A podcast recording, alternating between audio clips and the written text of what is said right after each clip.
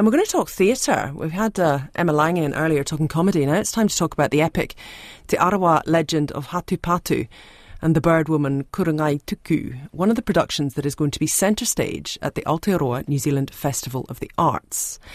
A gravity defying epic, it uses kapa haka, aerial choreography, and dance to bring the tale to life. It opens on the 20th of February in Wellington at the Tawhiti Warehouse, which is in Newtown.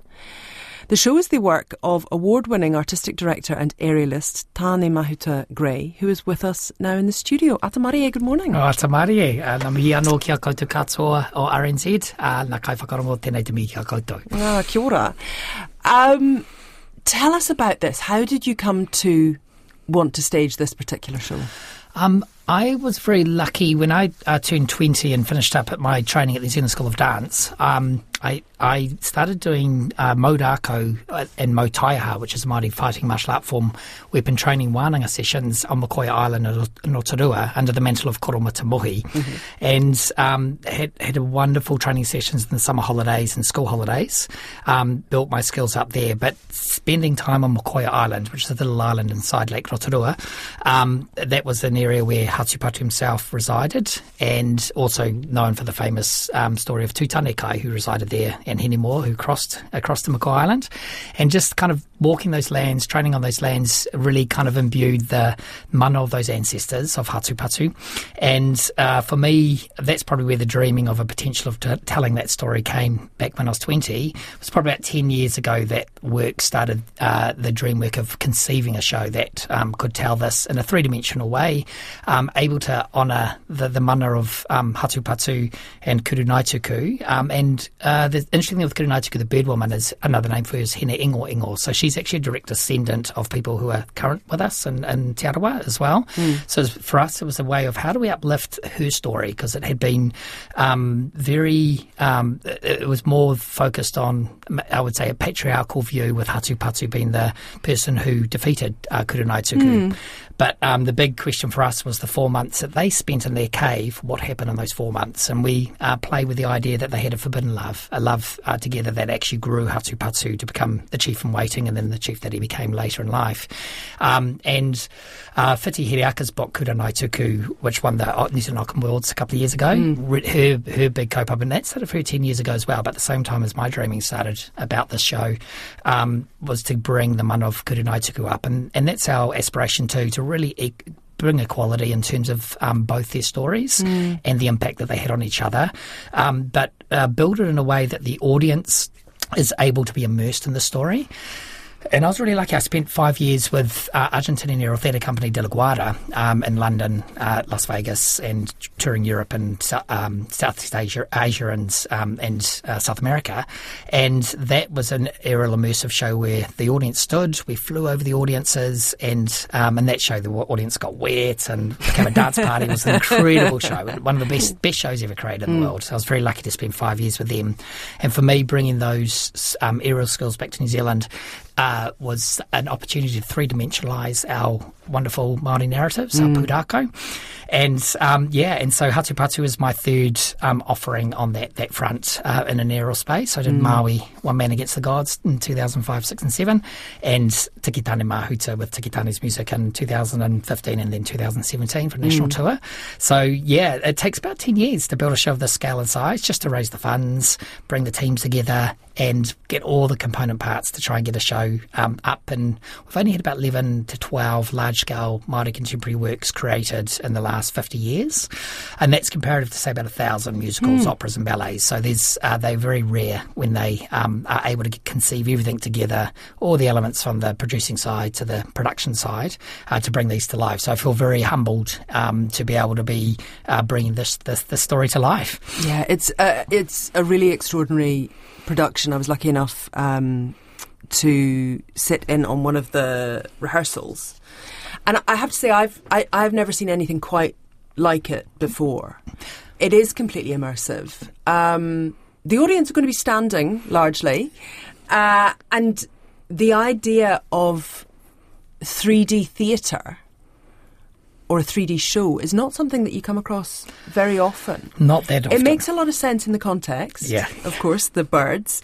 But for you, that was that integral. That was, I think, for me, De La Guarda, um, closest it got to New Zealand shores was in Australia, in Sydney, and that was mm. my first tour, last tour with them.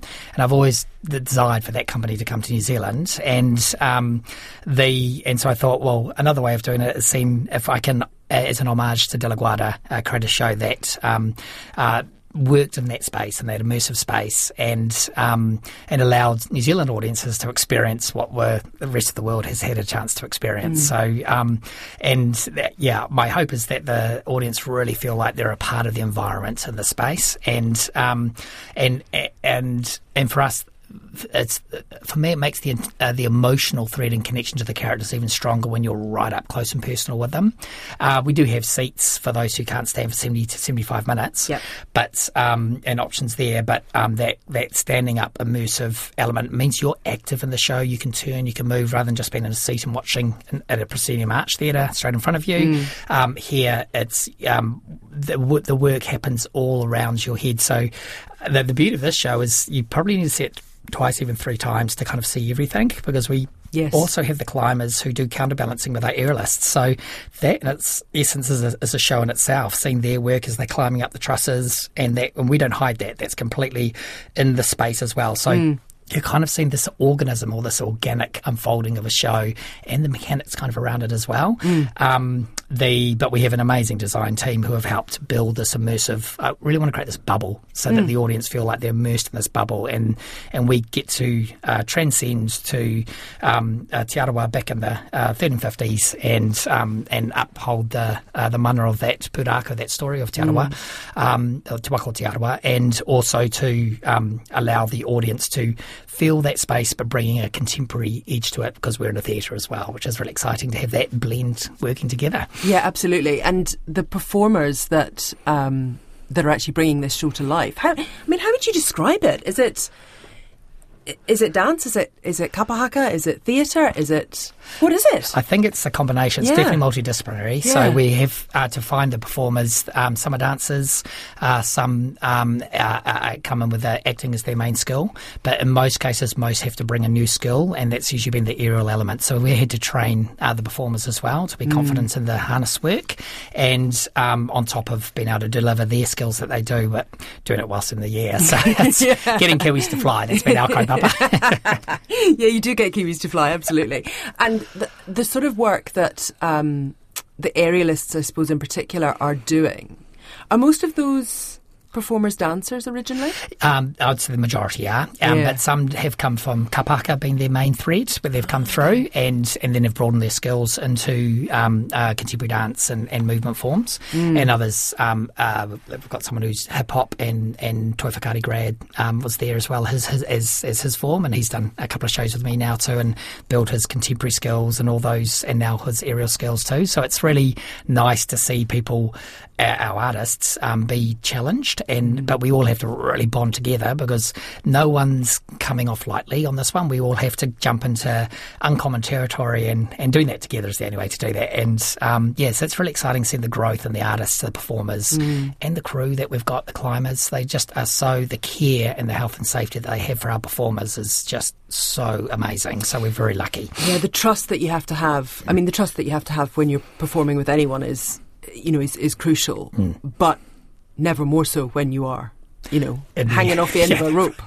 Very much so, and I think that I mean the climbers do checks on the rig every day, and um, all the elements to make it as easeful as possible, um, so that our team can just completely focus on their job at hand. And it's a way I see it a bit like a wheke or an octopus, and the many arms are the the crews, the climber, uh, climbers, the design team, the performers, all working towards the, the kind of the head of the octopus and creating this beautiful mm. taonga for us. Um, it's that weaving together, uh, a bit like a whāriki, a sleeping mat, all mm. the weaving together to try and get that mesh really well locked in. So uh, we kind of provide this um, platform, uh, and, and whāriki can be used for eating and mm. kai, so our audience can come in and, and share in this um, feast that we'll, we'll provide for them, but they're also part of the feast as well. So their responses, their connections, their movement in the space uh, adds the energy uh, when they're the forest. Um, we're going through the forest, the audience mm. become our forest and immersive yeah. in that space, and all the elements and the thermal uh, geyser forces and Rotorua as well up at Puia and Whakarewarewa. Um, we go go and we've taken film shots of really special locations apparent to the story, and then my amazing design team from um, um, Artificial Imagination, Delaney and Rachel, they've been able to transpose those images in a 3D way from the drone footage we've had, and it looks amazing. It looks so incredible. So I feel like, oh my gosh, I had this idea, just a line on, on my artistic source paper, and you've created into this. Uh, I love that about designers and their way to take your idea and then bring their pūkenga, their, their skill, talents, and abilities into making it even more than I could have even imagined. Mm. So it's really, really exciting in that, that collaborative process. Yeah, I was going to say, when you first were dreaming about this and beginning to see it in your mind's eye, when it is something as complex as um, Hatupatu, the production that you put together, there's so many different elements. How do you how do you do how do you go through that creative process to just even to begin to communicate what what you can already see. See, uh, that's. I mean, it's quite funny. I, I look at because I use just one of those um, standard maths books with the grids to draw what, what I felt the, the looking would be like, mm-hmm. and um, to see from that page to what it is now is it's it's hilarious because I, I, can't draw like our CAD drawings can. So it's it's quite even now. It's all inspiring for me to see what the production team te- and technical team have created, taking that vi- image and, and, and, putting it into its reality. But I think for me, uh, um, it was just really getting through a narrative thread of how we tell the story what are the what are the key themes and ideas that we want to really um, highlight. And it is a survival story. Mm. It's it's a love story as well, and um, an element of a young man um, uh, coming back um, um, to his family and, and regaining his position within his whānau um, after challenges between a, a challenging brotherly relationship. so we wanted those themes to be strongly um, in place in there and have that real emotional thread for our role of Hatupatu and our key other lead role of Kurungaituku mm. so that the audience can really ping into into into um, their journeys, their arcs and feel an emotional bond. And I think that's um, crucial for us and um, Ed Miha and Cassandra Campbell are doing a beautiful role in um, mm. inhabiting the mana of these tupuna and tupua uh, and also um, especially in Kurungaituku's case bringing more to her than um, is normally fleshed out in the storybooks that you read mm. of Hatupatu and Kurungaituku, the Bird Woman. Mm. Yes, very fleshed out characters actually, and um, it's. I mean, it's very much a, a physical show yes. uh, mm. rather than a, a dialogue heavy show, but all mm. the dialogue is in Te Reo Māori. Yes, yeah. Nonetheless, um, you don't need to know or understand every word or even any of the words that is being said to get the story. And it is completely fleshed out, which I it felt very balanced mm. from watching it in that respect that it was it was literally balancing in front of me yeah but also the the characters and the performances uh, all felt like it was in an equilibrium. I think that's been um, the, the, art of, weaving this whole show together. How do we how do we make sure that we have uh, uh, we wanted to honour Te Reo Māori and the, the time and period, so that's why we kept the show fully in Te Reo Māori. But our role is to make sure that whether uh, you have Te Reo Māori or not in your knowledge kete, um, you can still follow the narrative drive. And mm. if, if, we achieve that, then I've done my job correctly. And my, my assistant directors, Regan Taylor and Shanti Poe, have helped mm. on, on, us do our job correctly. Um, and and um, and and I think we have achieved that element where you can totally follow the thread and the narrative because we've got great actors and great performers who can who know those points and those beats and are able to really play them and um, grow those characters um, internally so that externally it really manifests out to the audience. Mm. So it's a special journey seeing that all come together and seeing the buy-in from the team mm. that has been just amazing. How they've just um, once you've got people who are bought into the kaupapa and then they elevate with their own talents and skills, it's quite it's quite mind blowing and, and, humbling for me to have people really commit behind the dream, the vision, and do this incredible stuff right from the stage crew and stage management team. Uh, it's everyone's pathway has to be so slick to make it a beautiful, uh, calm, easeful, and um, intense experience for our audience. So mm. we're, we're, carrying you through this journey in this in this bubble. Mm, mm. Absolutely. Um, you mentioned that a very a relatively small number of Maori shows mm. um, have been stood up, have grown up. Why is it so hard to get funding? I think the it probably came uh, in one essence from the inequality of how many Māori companies were funded um, uh, through the Creative New Zealand um, channel for the performing arts. Um, we've grown that capacity has grown massively now, so it's, it's we've had a better balancing in the last seven eight years. Mm. And when I was head of Taki Rua over the last eight and a quarter years, um, we were part of um, a group of companies that got extra funding, and with that we couldn't even consider doing a show of the scale without that. Um, and then the second one was for us with the Ministry of Culture and Heritage as part of the COVID recovery program, uh, the Innovation Fund or Te Urungi Fund. We got some amazing funding from that, which made this a, a possibility. So, alongside that, and FNZ, uh, which is a, a, friend of mine, Adrian Durham, who's an amazing company that he's grown astronomically over in, in, in well, UK and, and, Europe and around the world now. Um, he's been um, out um, invest through their naming rights sponsorship for it. And without that email that came from Adrian um, that he was in, we, we, were probably looking to not be able to have the funds to be able to do that and have to return the funding back to, to Manatū uh, Taonga because of the costs were escalating after this post-COVID costs. So um, people just come at the right time. And, and Adrian's story is pretty impressive because he helped come on board for Maui, my first show. Mm. And when we first had um, a meeting with him and he loved the idea, didn't, but said, no, it's not for me. Two days later, the audio of speech from Don Brash happened. And if it wasn't for Don Brash and the audio of speech, Maui would never have been created because the next day an email comes through, I'm in for this funding and we, we, this this needs to happen for Aotearoa. And that gave the ball rolling for us to get Maui happening. So Adrian Durham is a very amazing man. So. Mm. Uh, you know, the arts often um, does happen on the smell of an oily rag, mm. especially Māori arts. What is the urgency as you see it, for the arts to actually be more sustainable so that people are able to um, dedicate their lives to this area of work, which, I mean, I think it's crucial. Obviously, you think it's crucial. Here we are both talking, you know, to the same audience on that. But, mm. you know, but, but culture and heritage and performance and the stories that we tell ourselves mm. are crucial to us as humans. They are, and, I, and I'll add another whole layer to that mm. where it's the whole order or healing. I see artists as healers as well. Right. So we have that role to be able to unlock in our communities uh, feelings and um, experiences that will allow us to really feel what it's like to be a human.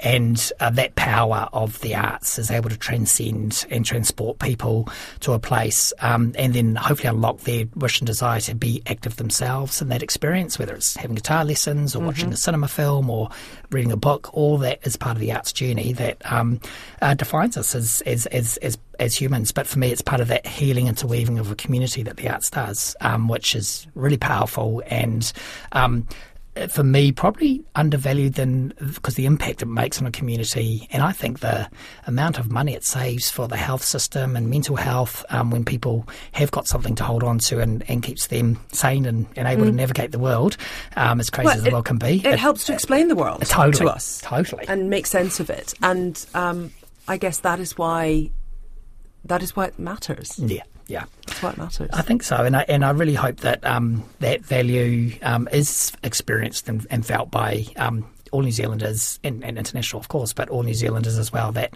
that this is an element of your life um, just enriches your life mm. um, magnificently.